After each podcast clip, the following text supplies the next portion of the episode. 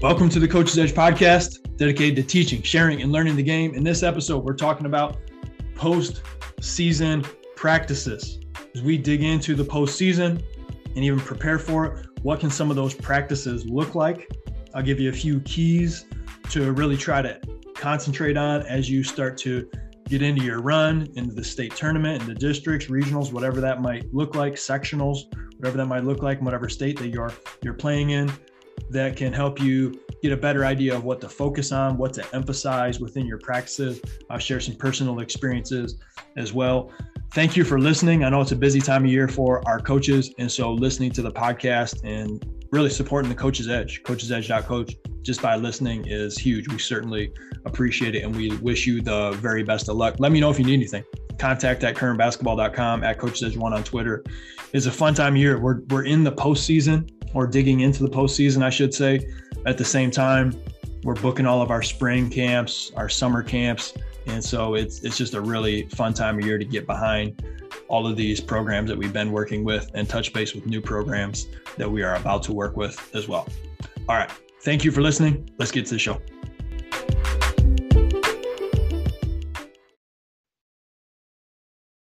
Okay, let's go. Postseason preparation. I want to share with you some of my my thoughts. I say these things humbly. Like these are some of my own experiences. I'll share some personal stories, uh, but really some of my thoughts and philosophies on how we can treat some of those very important postseason practices that we are preparing for and getting into right now. So let's just get going. I think that uh, you need to have a great idea of where your team is at mentally. I think confidence is one of the most vital aspects of this time of year. So understanding that your players need to feel really good about their skills. So that's number one to me is do your players feel confident about their game? That means we're not skimping on skill development. We might even spend more time getting some shots up, working on some ball handling, some finishing at this point in the year because you want your players leaving every practice feeling like they got better. I mean, this should be all the time, right? But especially this time of year, we want to give them confidence. How can we give them confidence? Them coming into practice and leaving and saying, man, I got my reps in. Like I'm feeling good about my skills. And we need to give them opportunity to feel confident about that by putting them in situations where they can improve those skills, shooting, ball handling, finishing. Those things shouldn't be taken away because we not only want to improve our skills for performance, but the mental side of the game even more important this time of year. You want them feeling good about their reps because of that. So don't skip the skill development. Secondly, be intense. That still could mean we're shortening shortening practices. You might be a little more specific with what drills you're using. You know, take out maybe some of those uh, drills that are a little more injury likely, I should say. But we still want to be intense because these are the most intense games of the season, and we want to be prepared for that. Make practice hard so the game is easy. This was a philosophy of my high school coach. I played um, for him for, you know, just shoot almost 20 years ago now. I'm feeling old. But he had a lot of success. Unionville Sebewaing Area High School coach game for for 20 plus years. And that was a big part about those practices. They were harder than the games his practices for the most part were harder than my college practices. Just more intense higher standard uh, some of them just longer right? Just getting after it. And um, because of that the games that we played were a heck of a lot easier. And there were there was probably one, only one game in my entire life in high school where uh, i felt like i was tired because I was so used to just everything that we did in practice combined with, you know, some of the running and whatnot that I just always felt like I could play a whole nother game in high school between the fouls, the timeouts, out of bounds, all these breaks that you have within. There's so many breaks within a high school game. I mean, really. I mean, you have to have like a really fast paced, intense, a lot of going up and down, in my opinion, to be tired playing a high school game. There's just my thoughts, or practices that aren't intense. And so the games seem like a big deal. And if that's the case for you, you're probably not winning very many games as it is.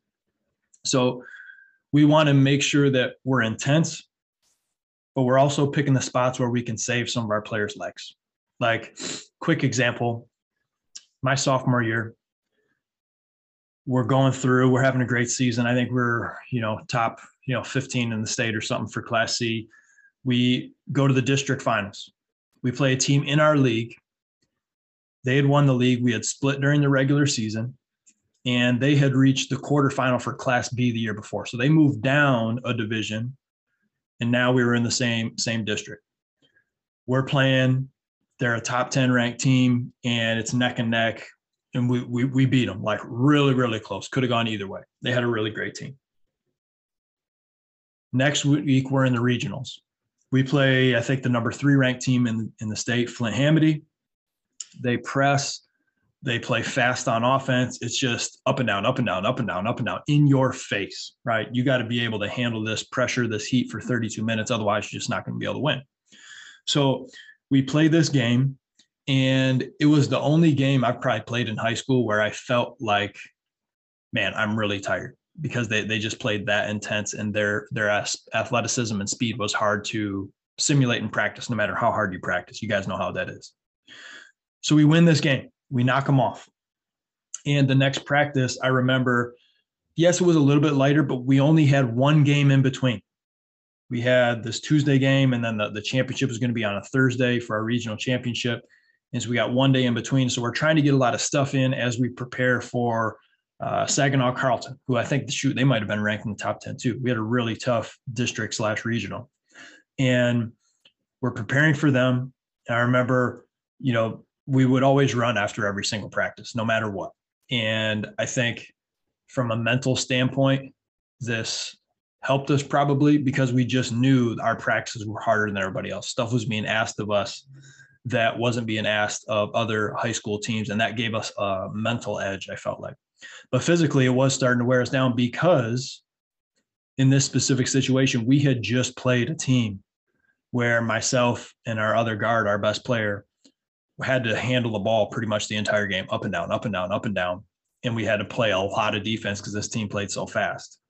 And so that combination at this point in the season, it did hurt us a little bit going into that regional championship game where we played a team was very good, but they came out and played a 2 3 zone, athletic, really good 2 3 zone, but they forced us to take a lot of perimeter shots. I don't feel like we had the legs and the juice that we normally did from the perimeter or really that pep in our step to be able to break down the defense.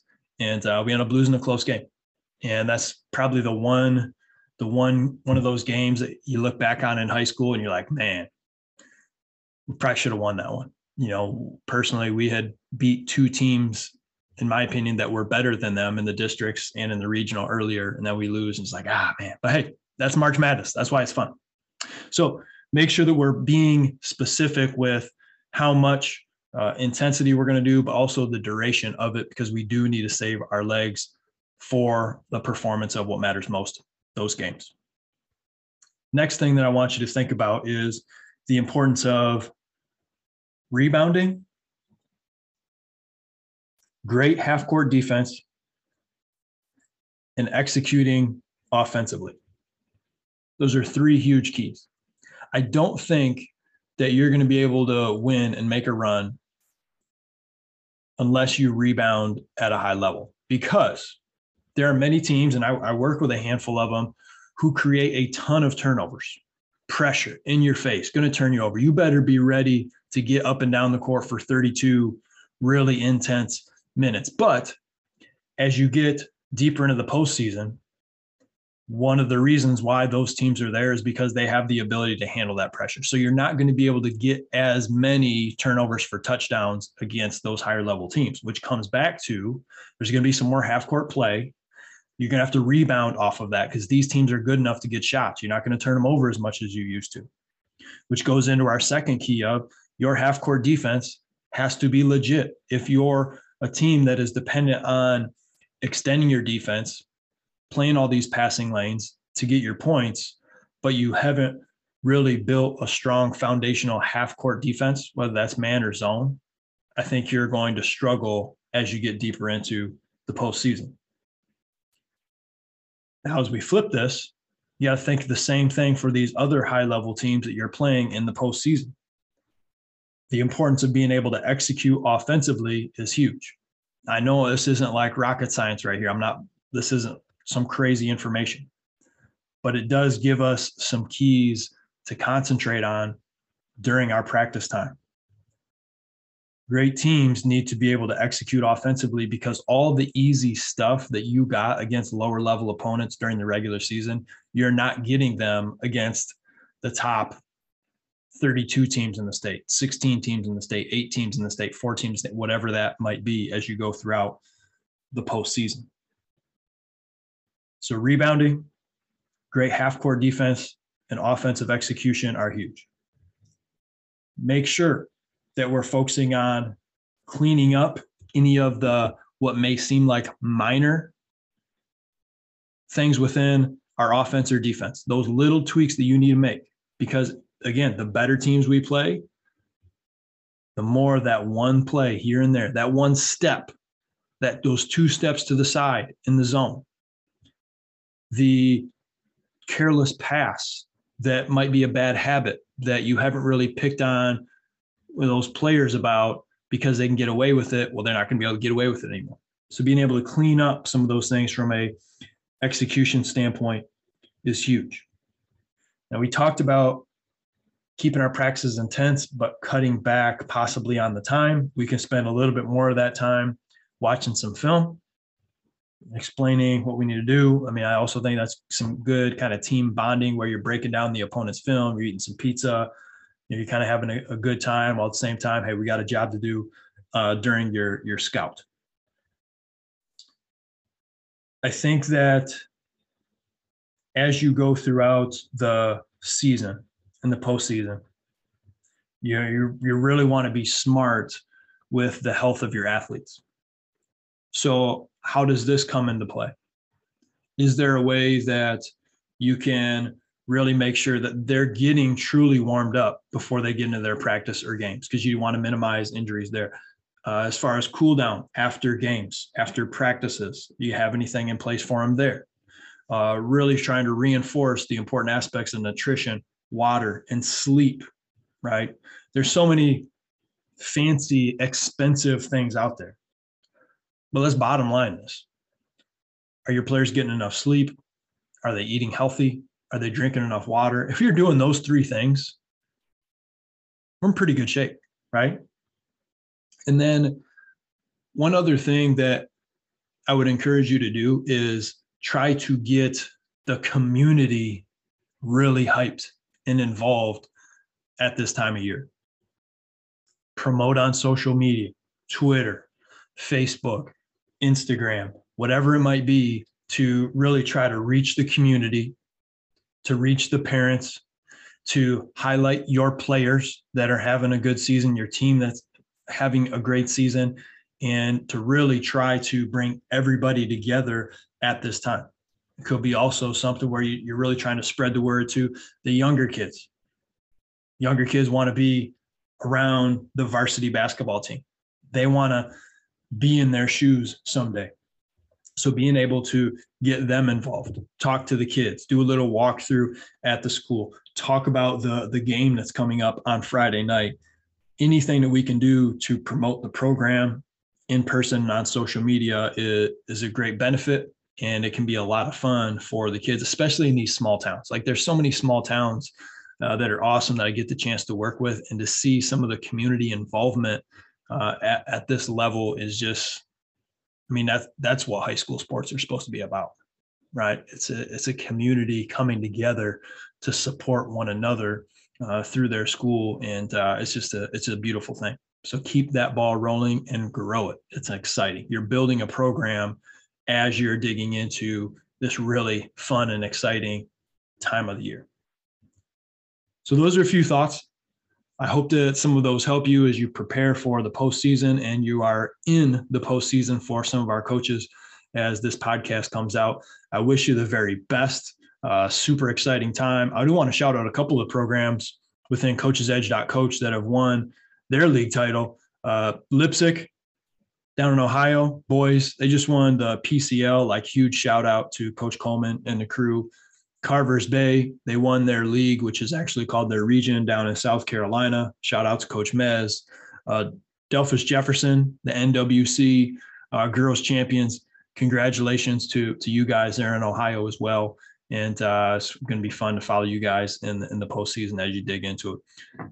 Thank you for listening to the Coach's Edge podcast. I appreciate you guys. You're doing you're doing a great job. Keep up the good work. Keep trying to build and um, you know be a positive influence on the lives of of youth that you're working with through this great game of basketball. Let me know if there's anything I can do for you. Contact at kramerbasketball.com, at Coach's Edge One on Twitter, or Steve Twenty One Kramer on Twitter.